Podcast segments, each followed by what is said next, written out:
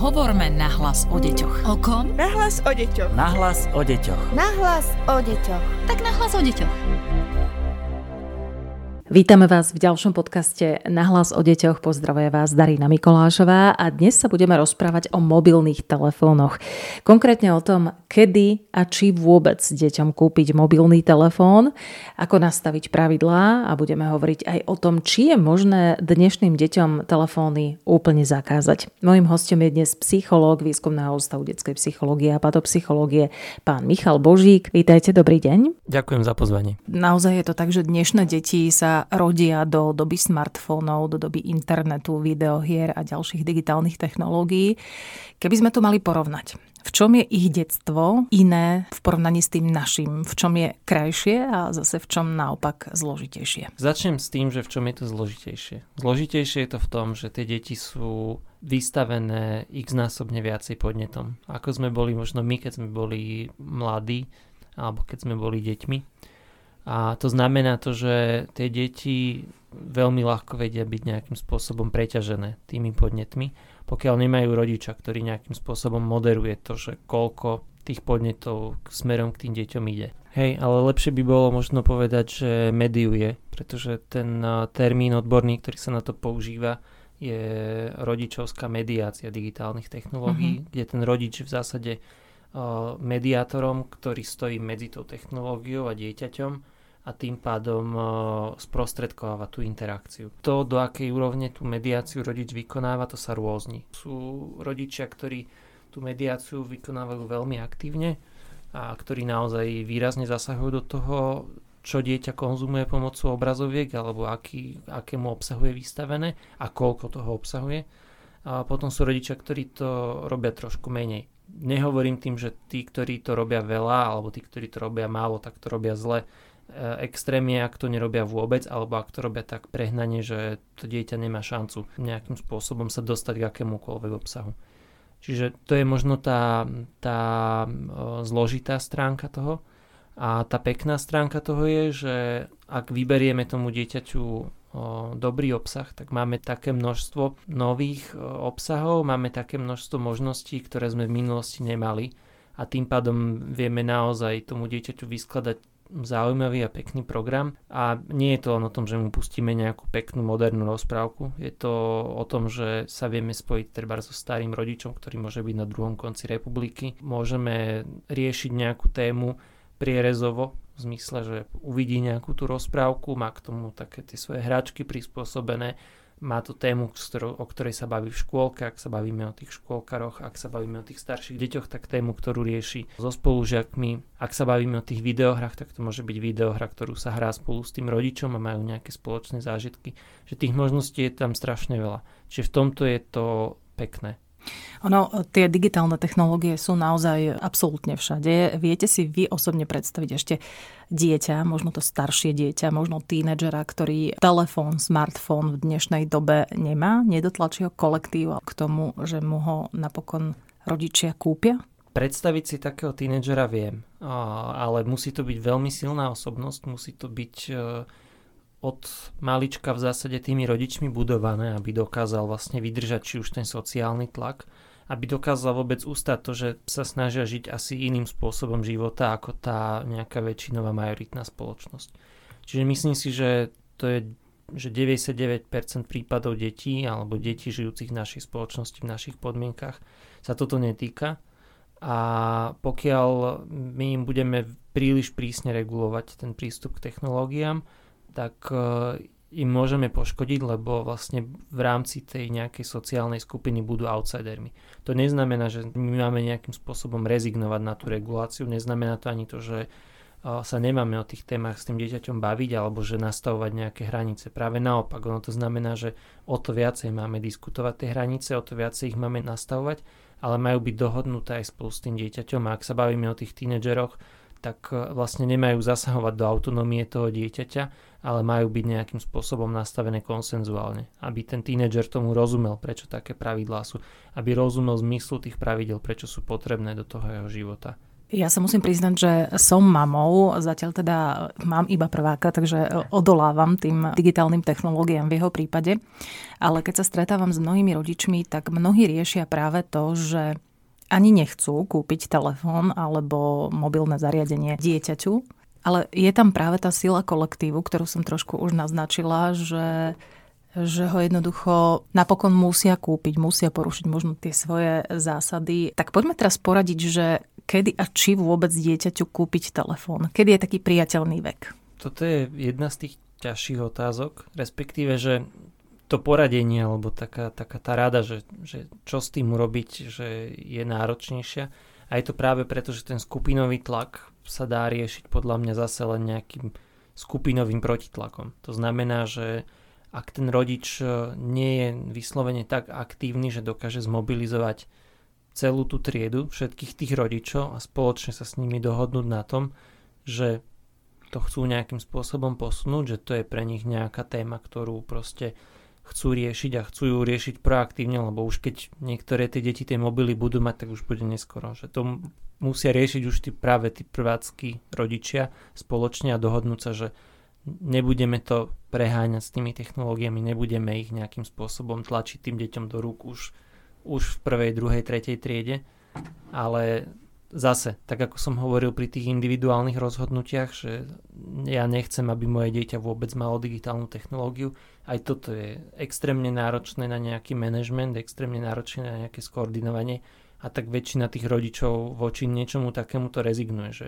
ja mám pocit, že s niečím takýmto som sa stretol iba v nejakých uh, súkromných alternatívnych školách, že nie je to úplne že štandard, ktorý rodičia používajú. Čiže nechcem, aby to znelo rezignovane, že, že neexistuje nejaké riešenie, ale mne v zásade prichádza na um iba riešenie v tom zmysle, že snažím sa ten dopad čo najviac zmierniť toho. Že pripraviť to dieťa na to, že príde to jeho digitálne zariadenie, oddialovať to dovtedy, dokedy to ide, ale tak, aby to nešlo na úkor tomu dieťaťu. Na úkor myslím v tom sociálnom, aby sa naozaj necítilo vylúčené a zároveň keď to oddalujem, tak o to viac mu vysvetľovať, prečo to oddalujem a možno mu to aj vysvetliť skrz to svoje vlastné digitálne zariadenie, ktoré mám, že aha, toto je jedno z tých rizik. A následne, keď príde to digitálne zariadenie, tak uh, tie rizika vysvetľovať do detajlov, nebáť sa ich, nevyhýbať sa niektorým len preto, že máme možno ostých alebo, alebo sa hambíme niektoré témy riešiť. Keby sme sa mali vrátiť k tomu priateľnému veku, kedy by už dieťa malo mať ten svoj telefón? Keby som na túto otázku odpovedal takto pred rokom, tak v zásade by som povedal, že je to ten tretí, štvrtý ročník, možno keby sa to podarilo oddialiť, tak piatý ročník. A tým, čo mi hovoria na tých diskusiách, či rodičia alebo učiteľia, tak vnímam, že sa to posunulo a že ten tlak tam je, aby sa ten čas zase znižoval. Na druhej strane zase to, čo počúvam je, že niektorí to oddalujú tým, že dávajú deťom smart hodinky, cez ktoré vlastne ich vedia mať pod kontrolou, ale zároveň to nie je zariadenie, cez ktoré oni vedia ísť na internet a, a robiť si čo chcú. Lebo problém s týmito vlastnými zariadeniami, ktoré deti majú, je, že v zásade je to taká, ja to volám, že vstupenka do svetu dospelých. Že v momente, ako majú smartfón s prístupom na internet, tak my nemáme 100% kontrolu nad tým, čo a kedy cez to zariadenie kontrolujú. To, to je ilúzia, ak si niekto myslí, že to dokáže ukontrolovať. A dokonca ani keď to dieťa nemá vlastné zariadenie, ale už tí spolužiaci to zariadenie majú, tak ani v tom bode to nevieme ukontrolovať. Takže zase mi z toho vychádza oveľa lepšie snažiť sa nejako pracovať s tými rizikami, pracovať s nimi proaktívne, pracovať s nimi dopredu ešte predtým, ako je im dieťa vystavené lebo keď e, my na to riziko upozorníme a keď sa o tých jednotlivých témach, ktoré tam sú s tým spojené, pobavíme s tým dieťaťom dopredu, tak to riziko sa nemusí premeniť na ojmu. Kdežto keď tomu riziku je vystavené to dieťa bez nejakého kontextu od rodiča, bez nejakého vysvetlenia, bez nejakého varovania, hej, tak, e, tak e, ho to môže prevalcovať, môže proste prísť k tej újme, ktorá je tým spôsobená. A to je to, čomu sa chceme vyhnúť. Spýtam sa ešte jednu vec. Dá sa tento naštartovaný vlak zrazu zastaviť, keby sme teraz zakázali mobily? Čo by to spôsobilo našim deťom? Zvládli by to bez nich? Ak by to dokázala urobiť celá spoločnosť a vrátili by sme sa do stavu spred 20 rokov alebo tak, keď tie smartfóny vlastne tu neboli, tak Pravdepodobne hej, akože bolo by to asi nejaký tento krutý dopad a vyzeralo by to ako v nejakom tom katastrofickom filme, kde zrazu sa niečo stane a niečo, nejaký výdobytok modernej doby zrazu zmizne z nášho života. Ale to si myslím, že je absolútne nerealistická predstava. Čiže ak sa o tom bavíme napríklad v kontexte zákazu používania mobilov na školách alebo podobne, tam si myslím, že tá cesta nevedie. Že na, na to mám viacero dôvodov. A v prvom rade je to to, že je to podľa mňa zásah do nejakej autonómie tej školy. Že minimálne z toho, čo ja vnímam, tak moderné trendy vo vzdelávaní hovoria na to, že sa snažíme ísť cestou nejakej väčšej diverzity, snažíme sa ísť cestou nejakého individuálneho prístupu a nariadenie, ktoré by nejakým spôsobom regulovalo všetky, no tak na Slovensku čo, cez 3000 škôl, všetkých 3000 škôl a snažili sa povedať, že všetkých týchto 3000 škôl je tak podobných a dá sa všetky vyriešiť jedným jednotným prístupom, tak mi príde ako, ako veľmi odvážne minimálne. Uh-huh. To, je, to je jeden dôvod. Druhá rovina toho je taká, že my, sa, my seba môžeme presviečať, že nejakou tou reguláciou zabránime tomu tým problémom spojeným s používaním digitálnych technológií, ale to neznamená, že, že to tak naozaj bude my môžeme zamedziť ten prístup k tým technológiám, ale v nejakom bode sa k tým technológiám tie deti dostanú. Keď to preženiem do extrému, že my môžeme zakázať do 18 rokov, kým budú právne dospelí, prístup k tým mobilom, ale potom v tej 18 oni si ten mobil kúpia za svoje, keď začnú nejakým spôsobom fungovať a tá digitálna technológia ich prevalcuje, lebo na to nebudú pripravení, lebo sa s ňou predtým nestretli. Hej, zase je to extrémny prehnaný príklad, ale chcem len ilustrovať, že kam to môže, môže nejakým spôsobom viesť. Čiže ono nie je, alebo nemalo by byť zmyslom zaviesť nejakú reguláciu, ktorá bude že super prísna, alebo ktorá proste bude tie deti obmedzovať. Naopak, že malo by byť našim cieľom snažiť sa doviesť tie deti k tomu, aby rozumeli tým rizikám, aby rozumeli tomu, že naozaj sa bavíme o niečom, čo má potenciál veľmi negatívnych dopadov ale keď s ním budú narábať opatrne, keď s ním budú narábať tak, že budú mať dobre nastavené pravidlá, tak tým, tým rizikám sa vedia vyhnúť, tým negatívnym dopadom sa vedia vyhnúť a vedia využívať tie mnohé benefity, ktoré digitálne technológie ponúkajú. Z toho psychologického hľadiska, ako mobil v škole ovplyvňuje dieťa? Ako pôsobí na jeho pozornosť, na jeho sústredenie a podobne? Záleží, akým spôsobom je regulované jeho používanie v škole. Ak by bolo úplne neregulované, čo asi žiadna škola nemá, alebo takmer žiadna škola, tak e, samozrejme, že vie vyrušovať, pretože to dieťa na tom mobile môže robiť čokoľvek ak s niekým komunikuje cez ten telefón, tak logicky nekomunikuje s tým učiteľom, respektíve ho nevníma to, čo hovorí. Ak dostane ale počas tej hodiny úlohu, že má s niekým komunikovať cez, ten, cez to zariadenie, tak je to zase úplne iná vec, úplne iný kontext. Väčšina škôl má nastavenú tú reguláciu tak, že sa nesmú používať tieto vlastné zariadenie počas hodín, pokiaľ k tomu vyslovene nedostanú pokyn od učiteľa. A vtedy záleží, že ako je to zariadenie za prvé uskladnené, to znamená, že keď je v taške, ale nie je úplne vypnuté, tak ten potenciál vyrušovať to dieťa je vyšší ako keď je vypnuté v tej taške. Ak je v nejakej skrinke odložené spoločne, tak zase ten potenciál je nižší ako keď ho má bližšie k sebe v tej taške.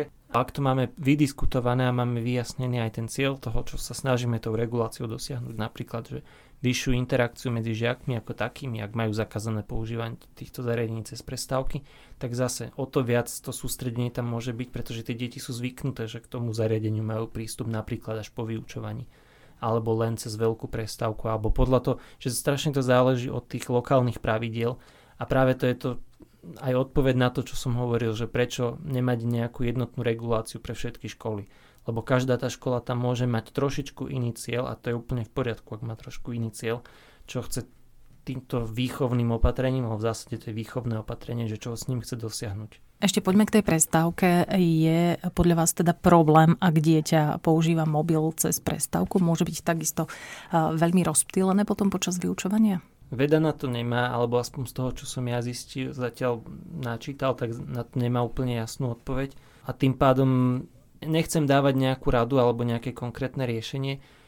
na jednej strane je jasné, že keď tá digitálna technológia tam je prítomná, nie je prítomná, je prítomná, nie je prítomná, takto na stredačku, tak sa rozdrobuje tá pozornosť, že pokiaľ sa dostane k tomu zariadeniu až po tom vyučovaní, tak vie, že síce môže túžiť po tom, že bude na tom zariadení, že bude komunikovať s inými ľuďmi, ale vie, že to príde až o x hodín a o to menším tým narušiteľom tá digitálna technológia bude aj v tej mysli, nielen v tom fyzickom priestore. Čiže z tohto pohľadu si myslím, že to problematické vie byť.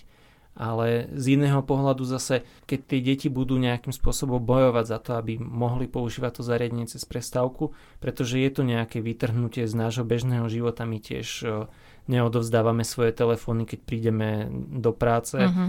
alebo keď sme na porade, tak nemusíme ich dávať do nejakej krabice. Hej, to snažím sa nasimulovať situácie, s, s ktorými sa tie ano, deti stretávajú. my dospelí si to vieme aspoň tak trošku okontrolovať, ako ktorý samozrejme vidím na, vašom, Veď na vašej práve, tvári. Že, že ako ktorý, že, ale že nikto to od nás neočakáva, lebo mm. sa očakáva nejaká zodpovednosť. A tým pádom je aj logické, že hlavne tie staršie deti sa snažia vlastne si toto vyargumentovať, lebo ten argument je správny a tým pádom ono to vie byť aj súčasťou. Ja teraz myslím na, na jedno konkrétne riešenie, ktoré som uh, v jednej škole počul, kde teda mali takú úpravu, že počas, uh, počas prestávok nemohli mať deti tie telefóny.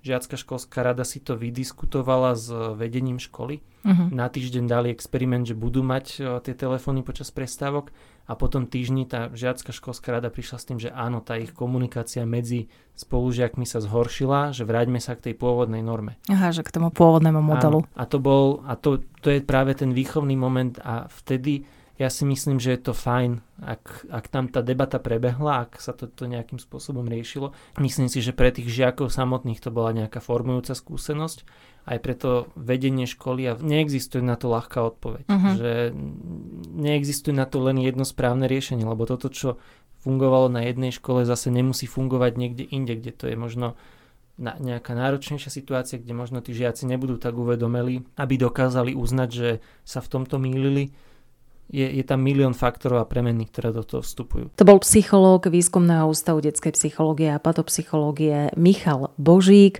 Naša téma bude pokračovať aj o týždeň a tentokrát sa budeme rozprávať aj o inteligentných smart hodinkách a o tom, či ich vôbec kupovať svojim deťom. Hovorme nahlas o deťoch. O kom? Nahlas o deťoch. Nahlas o deťoch. Nahlas o deťoch. Tak nahlas o deťoch.